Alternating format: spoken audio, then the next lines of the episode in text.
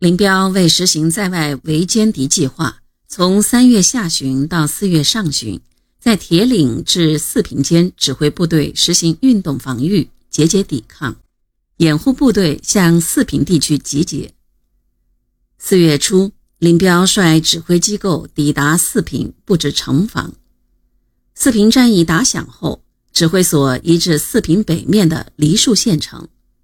指挥所非常精干。据林后来给中央的报告称，连特务连在内只两三百人，工作人员不到百人，两个电台。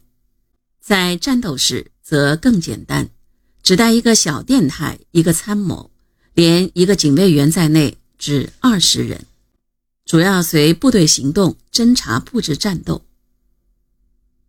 四月四日，林彪致电中央。决心集中六个旅在四平地区作战。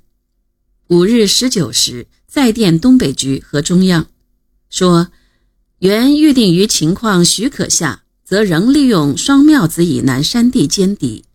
如果兵力来不及反击时，则决心死守四平，主力突击侧后。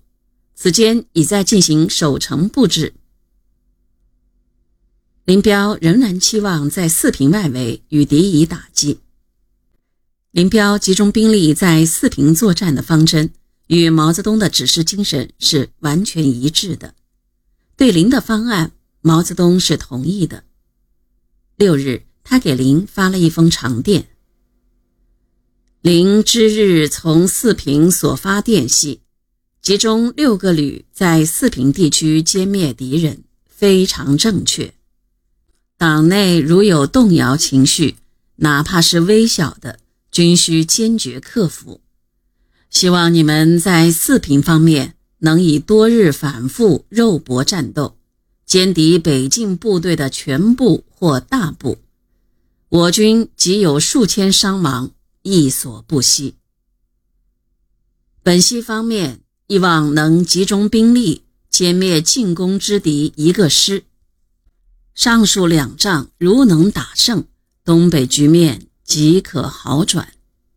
如我能在三个月至半年内组织多次得力战斗，歼灭进攻之敌六至九个师，即可锻炼自己，挫折敌人，开辟光明前途。为达此目的，必须准备数万人伤亡，要有决心付出此项代价。才能打出新局面，而在当前数日内争取四平、本溪两个胜仗，则是关键。这份电报也是毛泽东给东北下的进行四平、本溪保卫战的动员令。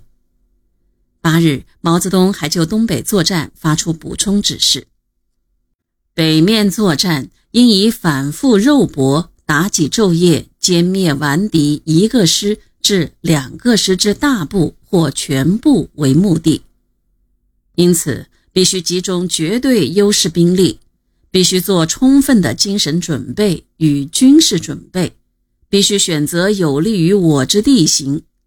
这就是说，不要浪打，打则必胜。四月上旬，东北民主联军主力陆续抵达四平地区。林彪手中有了主力，就可实施原定方案了。他瞅准机会，决定先顿挫新一军的攻势。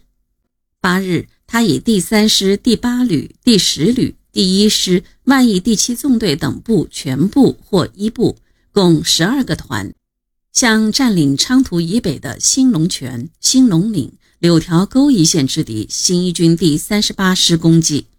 因包围不严，经一夜激战。至七日晨，只歼敌四个整连。同时，第三师第七旅一部也向朝阳堡之敌一个团攻击，歼其一部。总计此役共歼敌一千二百余人，俘虏连长以下三百五十人。号称天下第一军的新一军首次受挫。